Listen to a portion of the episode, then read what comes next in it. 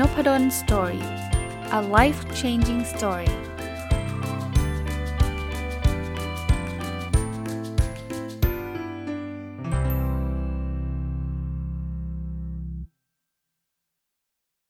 สวัสดีครับ ยินดีต้อนรับเข้าสู่นพดล Story พอดแคสต์นะครับ แล้วก็วันอาทิตย์นะครับ ยินดีต้อนรับเข้าสู่รายการ My Books นะครับ ซึ่งเป็นรายการที่ผมเอาหนังสือที่ผมเขียนเองนะครับ แล้วก็เเอามารีวิวอย่างละเอียดนะครับจัดมาปีกว่าแล้วนะเพราะหนังสือที่เขียนเนี่ยก็สิบกว่าเล่มเลยนะครับสิกว่าเล่มเลย คราวนี้จริงๆต้องต้องเรียนทุกท่านแบบนี้ว่าหนังสือที่เขียนเนี่ยตอนนี้หมดล้ว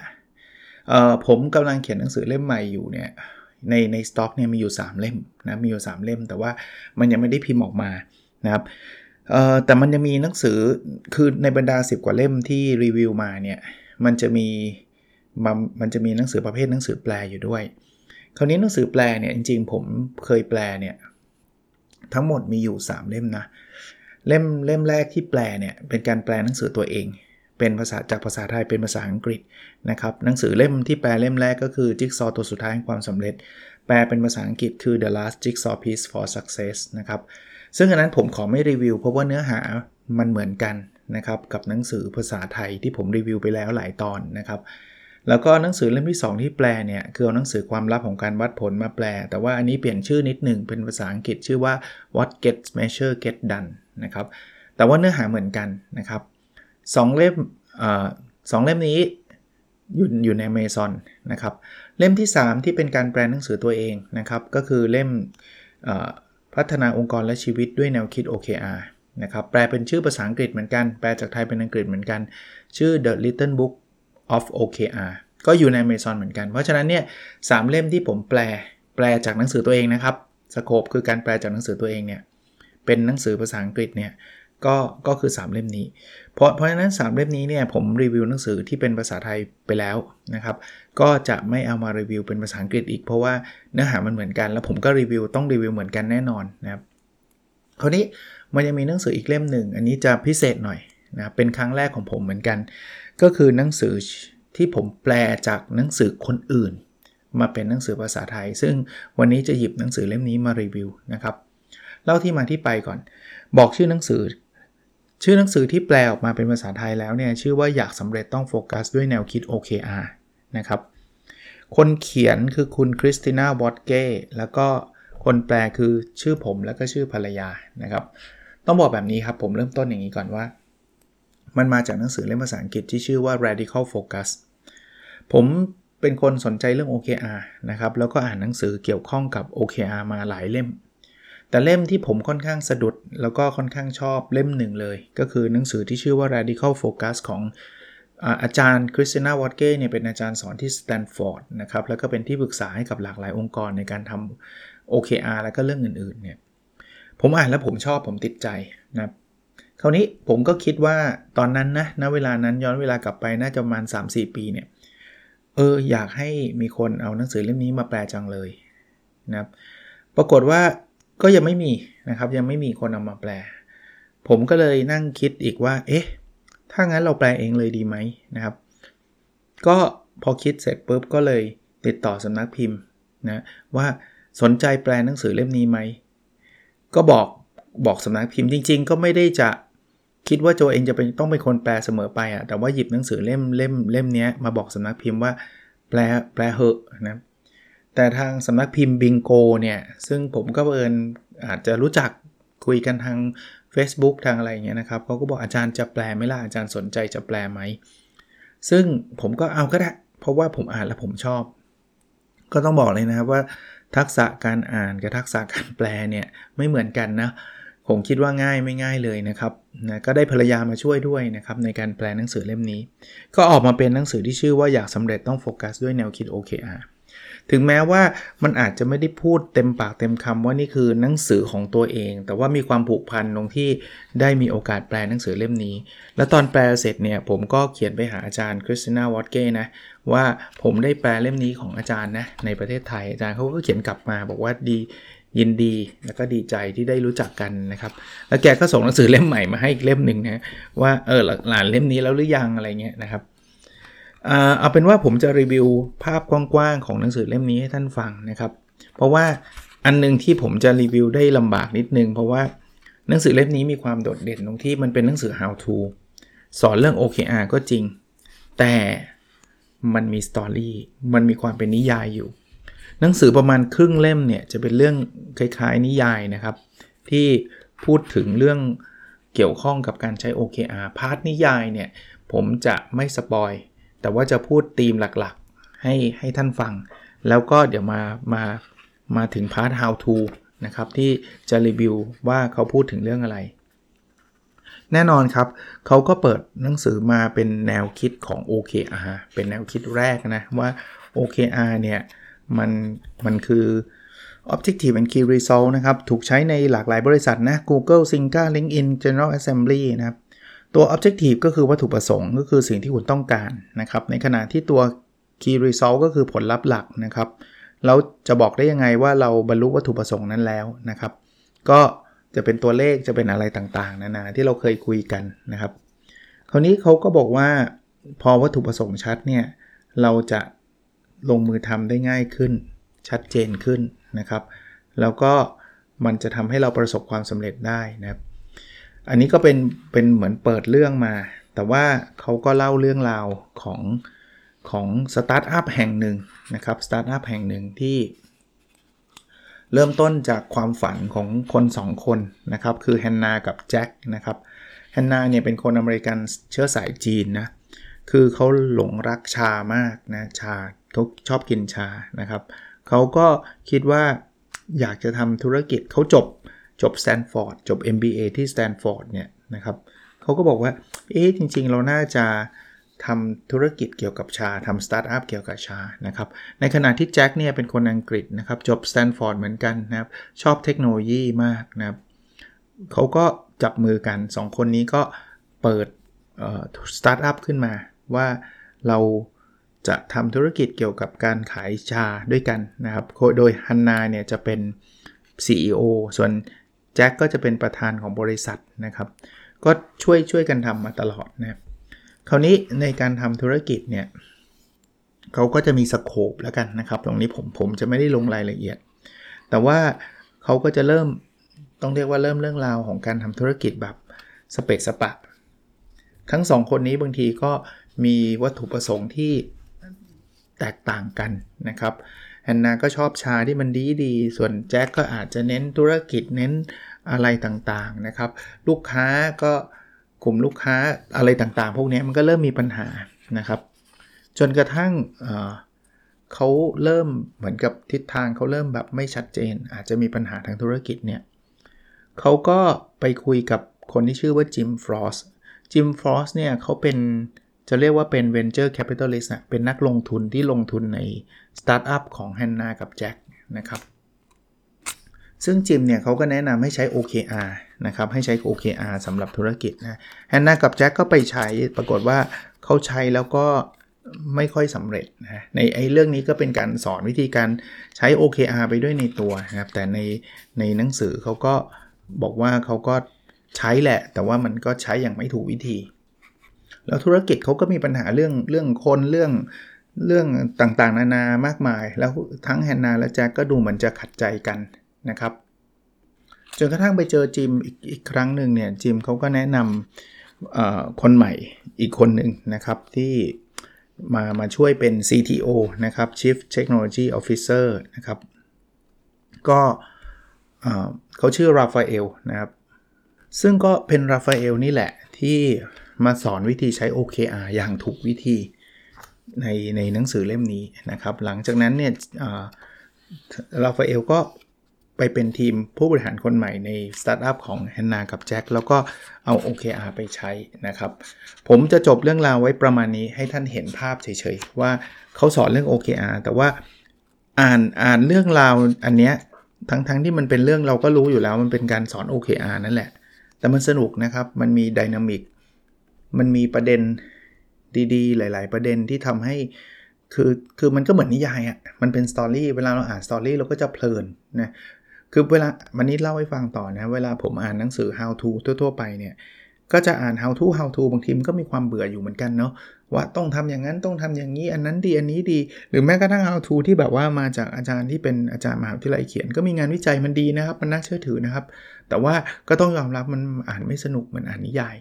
นะถ้าใครเป็นคนชอบอ่านนิยายเนี่ยเราจะรู้สึกแบบเพลินเพลินอะสนุกสนุกอะอารมณ์แบบนั้นนะแต่พอมามา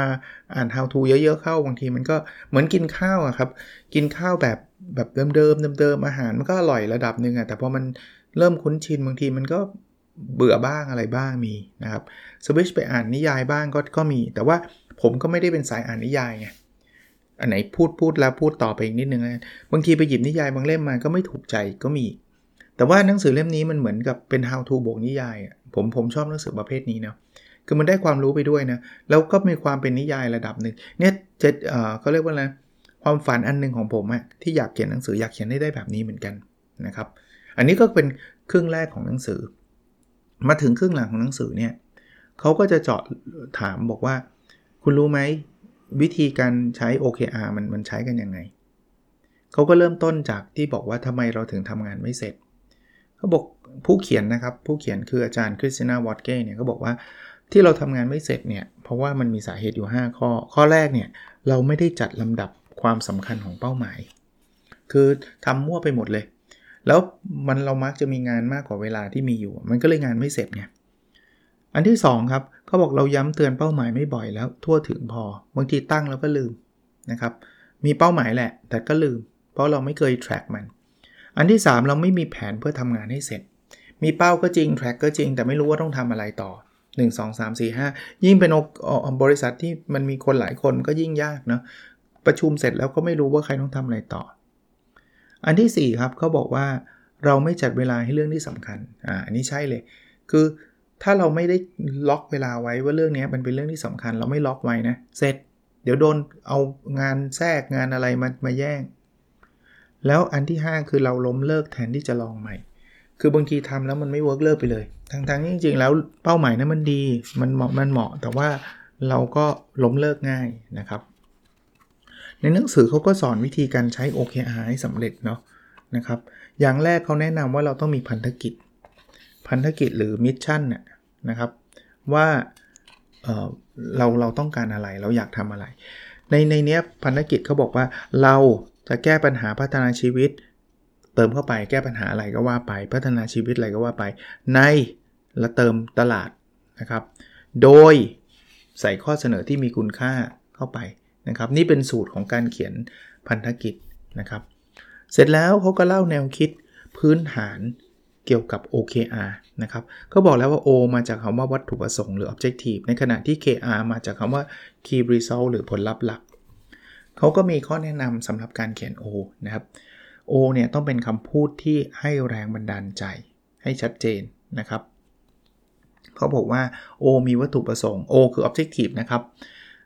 วัตถุประสงค์ไว้กระตุ้นให้เรากระโดดออกนอกจากออกจากเตียงในตอนเช้าอย่างตื่นเต้น อย่าใช้ตัวเลขครับนะยังไม่ต้องมีตัวเลขนะครับ2นะนอกจากเป็นคำพูดที่สร้างแรงบันดาลใจแล้ว 2 คือมีกรอบเวลาชัดเจน ภายใน 1 เดือน 1 ไตรมาสเท่าไหร่ก็ว่าไปนะครับ แต่ขอให้เป็นระยะสั้นนะครับเขาบอกว่าถ้ามัน 2 ปีเนี่ยมันเป็นกลยุทธ์หรือพันธกิจล้วมันไม่ใช่ objective 3. ทุกคนแยกกันทำงานได้อย่างอิสระ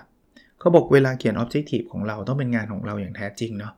ไม่ใช่ว่า เอ้ย เป็น objective แต่ผมทำไม่ได้หรอก พวกคนนั้นทำไม่ได้ คนนี้ทำไม่ได้ เอางานที่เราทำได้นะครับ ก็บอกว่าถูกประสงค์เหมือนพันธกิจเพียงแต่ช่วงเวลาที่มันสั้นกว่านะครับ เพราะนั้นวัตถุประสงค์ที่ดีมันจะสร้างแรงบันดาลใจ แม้มันจะยากแต่ยังเป็นไปได้นะครับ ตัวอย่างวัตถุประสงค์ที่ดีนะอย่างเช่นเขียนแบบนี้นะครับ เป็นเจ้าตลาดค้าปลีกเมล็ดกาแฟในแคลิฟอร์เนีย เปิดตัวผลิตภัณฑ์ชิ้นแรกที่ยอดเยี่ยม เปลี่ยนนิสัยการใช้คูปองของลูกค้าที่มาซื้อชา ระดมทุนได้สำเร็จเพื่อพิชิตไตรมาสถัดไป ที่วัตถุประสงค์ที่ไม่ดีคือไปใส่ตัวเลขเนี้ยยอดขายเพิ่มขึ้น 30%คนใช้งานเพิ่มขึ้น 2 เท่า หรือว่าระดมทุนได้เงินอย่างน้อย 5 ล้านดอลลาร์เขาบอกมีตัวเลขมันคือผลลัพธ์หลัก มันไม่ใช่วัตถุประสงค์นะครับ อันนี้คือคือตัว O ตัว KR ครับ ผลลัพธ์หลักเนี่ยเขาบอกว่าเป็นอะไรก็ได้ที่เราวัดได้มีความชัดเจนนะครับ ครบหลากหลายด้านเพื่อส่งเสริมซึ่งกันและกันนะครับ อย่างเช่นถ้า Objective คือ เปิดตัวผลิตภัณฑ์ชิ้นแรกที่ยอดเยี่ยม KR จะบอกว่า 40%ของลูกค้ากลับมาเป็น 2 เท่าภายใน 1 สัปดาห์ ได้คะแนนความพึงพอใจสินค้า 8 เต็ม 10 ผู้สนใจจำนวน 15%เปลี่ยนเป็นลูกค้า อารมณ์แบบนี้แล้วก็มีความท้าทายนะ มีความยากของมันนะครับ คือเขาบอกว่าผลลัพธ์หลักมันควรยาก แต่เป็นไปได้เขาบอกว่าให้กำหนดความเชื่อมั่นครับ ถ้าผลลัพธ์หลักเนี่ยความเชื่อมั่นมันน่าจะอยู่ประมาณ 5 เต็ม 10 ก็คือโอกาสได้ไม่ได้เนี่ยเขาครึ่งครึ่งอะ5เต็ม 10 ถ้า 10 นี่คือได้แน่นอน ถ้า 1 คือไม่ได้แน่นอนนะครับ ให้อยู่ประมาณครึ่งครึ่ง50 50 นะครับ ก็ในหนังสือก็ยังเล่าเรื่องวิธีการใช้ OKR กับภาพรวมทั้งองค์กรนะครับ บอกว่าจริงๆ OKR ไม่ใช่โครงการพิเศษ แต่ว่าเป็นส่วนหนึ่งของการทำงานปกตินะทำให้เรามีเป้าหมายที่นิ่งและชัดเจนนะครับแล้ว ทำไปไม่ต้องกลัวว่าจะล้มเหลวนะ เพราะว่ามันอาจจะล้มเหลว เพราะว่ามันยากอยู่แล้วนะครับ ในหนังสือก็จะมีคนมาช่วยเขียนนะว่าถ้าเป็นทีมผลิตภัณฑ์ จะเขียน OKR ยังไงนะครับเขาก็มีตัวอย่างมีอะไรต่างๆนะครับ ที่เขาก็ก็มาเล่าให้ฟังนะครับ ก็ยังมีพาร์ทที่บอกว่าเคล็ดลับการใช้ OKR เป็นนิสัย เขาจะมีตารางที่มันมีอยู่ 4 ช่องนะครับ ช่องแรกเนี่ยก็คือเวลาเราทำ OKR นะเขาบอกลำดับงานสำคัญประจำสัปดาห์นะครับ คือสัปดาห์ที่จะถึงเนี้ยเราจะทำอะไรเขาบอกว่า 3-4 อย่างนะครับคาดเดางานที่จะเกิดขึ้นในเดือนนี้ นอกจากสัปดาห์นี้จะทำอะไรแล้วเดือนนี้เราคิดว่าจะมีงานอะไรนะครับ ระดับความมั่นใจของ OKR คือ OKR เนี้ยเราคิดว่าเราจะทำได้ความมั่นใจ 5 เต็ม 10 เมื่อกี้ หรือ 6 เต็ม 10 7 เต็ม 10 มันเพิ่มขึ้นหรือลดลงหรือเปล่า แล้วอย่าลืมตัววัดด้านสุขภาพ Health Metric หรือตัววัดด้านสุขภาพเนี่ยเขาบอกให้ใส่มาแค่ 2 ตัวที่ระหว่างที่เราจะพยายามเร่งให้มันได้ตาม OKR เนี่ยสองสิ่งที่สำคัญที่เราต้องคอยมอนิเตอร์เนี่ย เช่น เราอยากเร่งยอดขายมากเลยเนี่ย เราต้องระวังเรื่องความพึงพอใจลูกค้าหรือเปล่า ความสัมพันธ์กับลูกค้าหรือเปล่า เรื่อง security หรือเปล่ากำลังใจของทีมงานหรือเปล่านะครับ ก็ ให้ให้เขียนนะยกตัวอย่างนะครับ สมมุติว่าเรามี OKR 3 ข้อนะเราใส่ระดับความมั่นใจไปนะ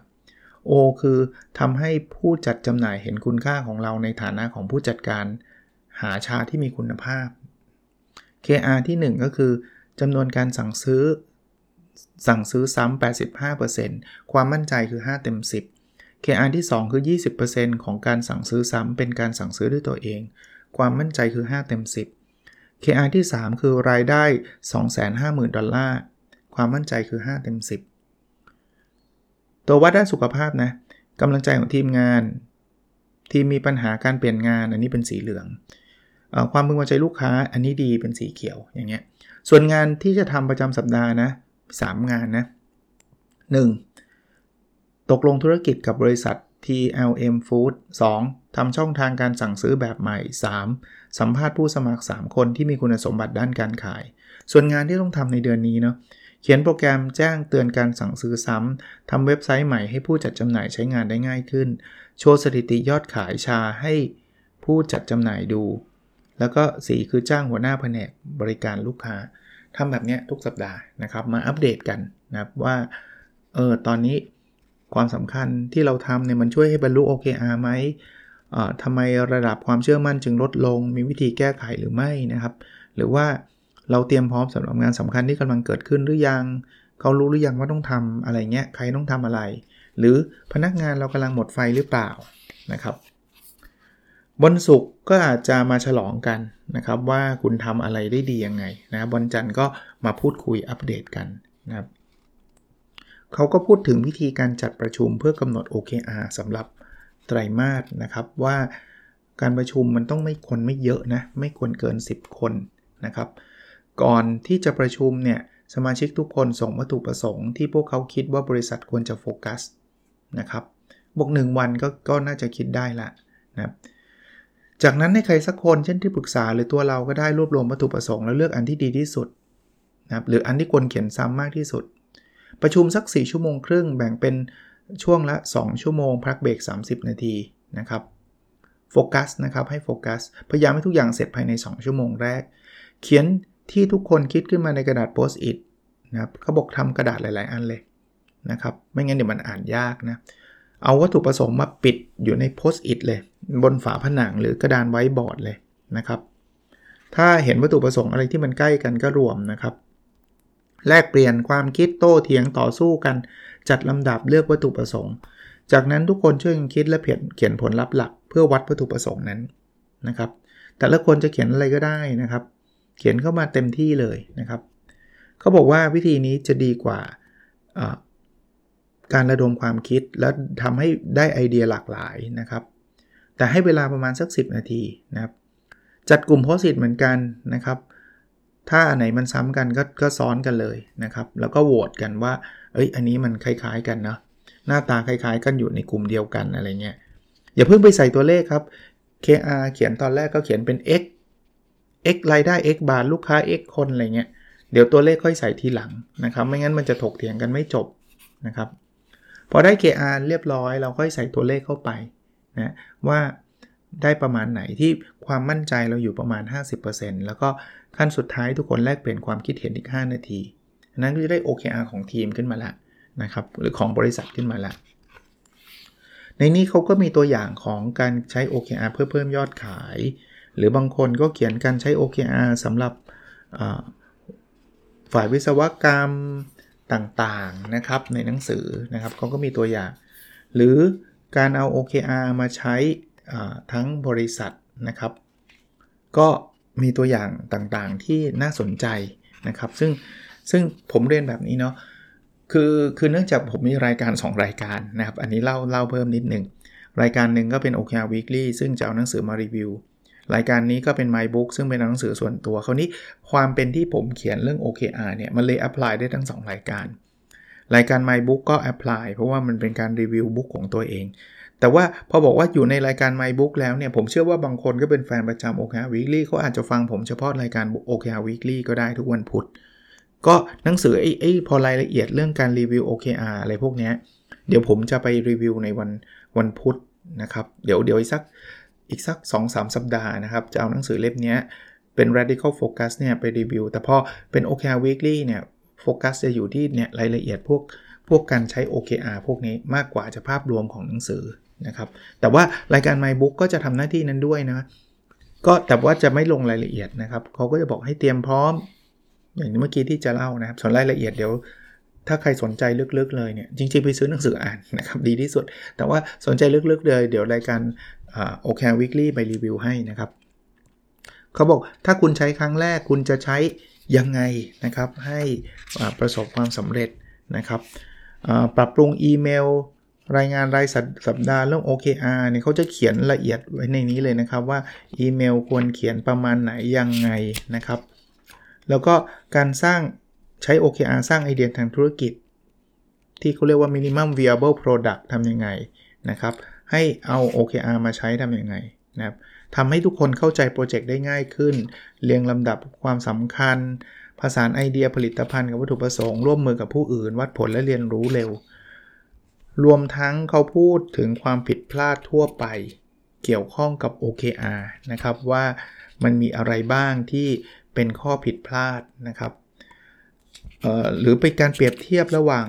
รูปแบบการทำ OKR แบบเก่านะครับกับกับรูปแบบเดิมนะครับ การวัดผลเดิมๆนะครับ แล้ว OKR จะช่วยให้องค์กรเราเนี่ยประสบความสำเร็จได้ยังไง จะประเมินผลยังไงนะครับ หรือจะมีเคล็ดลับด่วนในการใช้ OKR ยังไงนะครับ ก็อย่างที่ผมผมเรียนนะครับว่าโฟกัสของหนังสือเล่มนี้เป็นเรื่อง OKR รายละเอียดที่มันเจาะลึกเรื่อง OKR จะไปรีวิวในในรายการ OKR Weekly นะครับ แต่ผมตกท้ายว่าแล้วอาจารย์คริสติน่าวอตเก้เนี่ยอาจารย์ได้หนังสือเล่มนี้เขียนหนังสือเล่มนี้มาไง ก็ต้องบอกว่า อาจารย์ทำงานที่ซิงก้าครับ แล้วรู้จัก OKR นะครับ เทคนิค OKR มาจากแอนดี้กรอฟอดีต CEO ของ Intel นะครับแล้วจอห์นดอร์ก็เคยทำงานที่ Intel ก็มาใช้ที่ที่ Google แล้วก็เขาก็มาใช้ที่ซิงก้านะครับ ต่อมาบริษัท LinkedIn กับ General Assembly ก็เอา OKR ไปใช้นะครับ พออาจารย์เขาออกจากบริษัทซิงก้าเนี่ยเขาก็เริ่มให้คำปรึกษาธุรกิจสตาร์ทอัพแล้วเขาก็เห็นว่าหลายองค์กรเนี่ยขาดโฟกัสจนเสียหายหนักและล้มละลายนะครับ พอพนักงานไม่ได้โฟกัสงานต่างๆ มันก็แย่นะครับ อาจารย์ก็เลยเอา OKR ไปไปใช้นะครับ เขาใช้วิธีของซิงก้ามาใช้กับธุรกิจตั้งใหม่พวกนี้นะครับ แต่ว่าพอซิงก้าเขาพอหลาย ๆ องค์กรที่ใช้ไม่ชอบการประชุม ก็เลยเป็นการพูดสั้น ๆ รายสัปดาห์นะครับก็ก็เลยเป็นแนวคิดที่เป็นแบบนี้แล้วทุกสัปดาห์ก็มีการฉลองแฮปปี้อาจจะเป็นวันศุกร์หรือวันไหนก็แล้วแต่ ก็พอพอทำมาเรื่อยๆเรื่อยๆอาจารย์เขาก็เห็นว่าเนี้ยมันมันก็เป็นสิ่งที่ที่เหมาะที่ดีนะครับอาจารย์บอกว่าจากการทำวิจัยของอาจารย์เนาะได้คุยกับลิกคราวซึ่งเป็นผู้สนับสนุนเรื่อง OKR จาก Google Venture การนำ OKR ไปใช้ของ Google นั้นจะแตกต่างจากที่อาจารย์เขียนในหนังสือเล่มนี้นะครับ แต่ไปดูได้นะครับไปดูได้ ปรับให้มันเหมาะสมนะครับ ก็ อาจารย์ก็เป็นที่ปรึกษาและปรับโครงสร้างบริษัท อย่างเช่น LinkedIn MySpace Synca Yahoo Hot Studio e-greeting นะครับ แล้วก็เป็นศาสตราจารย์ที่สอนเรื่อง Design Thinking กับ OKR ที่มหาลัยสแตนฟอร์ดนะเป็นหนังสือที่ผมแปลกับภรรยา แล้วก็ก็เอามารีวิวให้ฟัง ถือว่ายังมีความเป็นส่วนหนึ่งของ My Book อยู่ แต่ก็จะเป็นเล่มสุดท้ายของรายการ My Books นะครับ แล้วสัปดาห์หน้าจะมีรายการนี้ไหม ต้องบอกว่าเราต้องขอปิดซีซั่นไปก่อนนะครับ หนังสือที่เขียนอยู่ในตอนนี้มีอยู่ 3 เล่มนะครับ เพราะฉะนั้นเนี่ยใน 3 เล่มนี้ก็ก็เดี๋ยวถ้าเขียนเสร็จเดี๋ยวคงสะสมอะรายการ My Book ซีซั่น2อาจจะมาก็ได้สะสมไว้สักนิดนึงก่อนนะครับ แล้วจะมีการเปลี่ยนแปลงยังไงวันอาทิตย์จะเป็นยังไง ตอนแรกเนี่ยคิดนั่งคิดอยู่นะ ว่าอุ้ยจะทำนู่นทำนี่ทำนั่นเต็มไปหมดเลย แต่ผมผมมองว่าถ้าเกิดจะทำก็คงไม่อยากทำสั้นๆ แล้วหยุดไปอะ่ะเลยขอเป็นแบบนี้นะครับ ขอเปลี่ยนผังรายการเล็กน้อย ประกาศตอนนี้ก่อน ผังรายการคืออย่างนี้ครับ ปกติรายการ OKR Weekly เนี่ยจะมีทุกวันพุธ แต่พอมันไปกลางสัปดาห์เนี่ยสิ่งที่เกิดขึ้นคือมันจะไปขวางตอนบางตอน เช่น ผมรีวิวหนังสือวันอังคาร แล้วมันไม่จบ วันพุธมันจะกลายเป็น OKR Weekly แล้วเสร็จแล้วเนี่ยมันมันก็เลยสะดุด แล้ว ไปรีวิวหนังสือต่ออีกทีเป็นวันพฤหัส ผมเลยขอเปลี่ยนผังรายการคือ MyBook คงจบซีซั่นแรกไว้ตรงนี้ก่อนนะครับ แล้ววันอาทิตย์จะกลายเป็น OKR Weekly แทน เพราะนั้นวันเสาร์จะเป็น Weekend Entrepreneur วันอาทิตย์จะเป็น OKR Weekly ส่วนจันทร์ถึงศุกร์จะได้เป็น n o ด a นสตอรี่จะเป็นทั้งเรื่องรีวิวหนังสือเป็นเรื่องประสบการณ์อะไรของผมไปยาวเลย จันทร์อังคารพุธพฤหัสศุกร์นั้นเสาร์อาทิตย์ก็จะเป็นรายการประจำ นะครับ ส่วน MyBook ต้องขอหยุดไว้ก่อนเนื่องจากหนังสือครบหมดแล้วนะครับ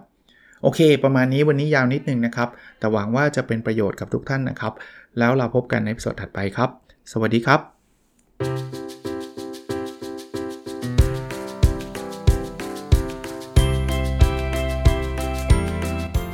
n o p a d o n Story a life changing story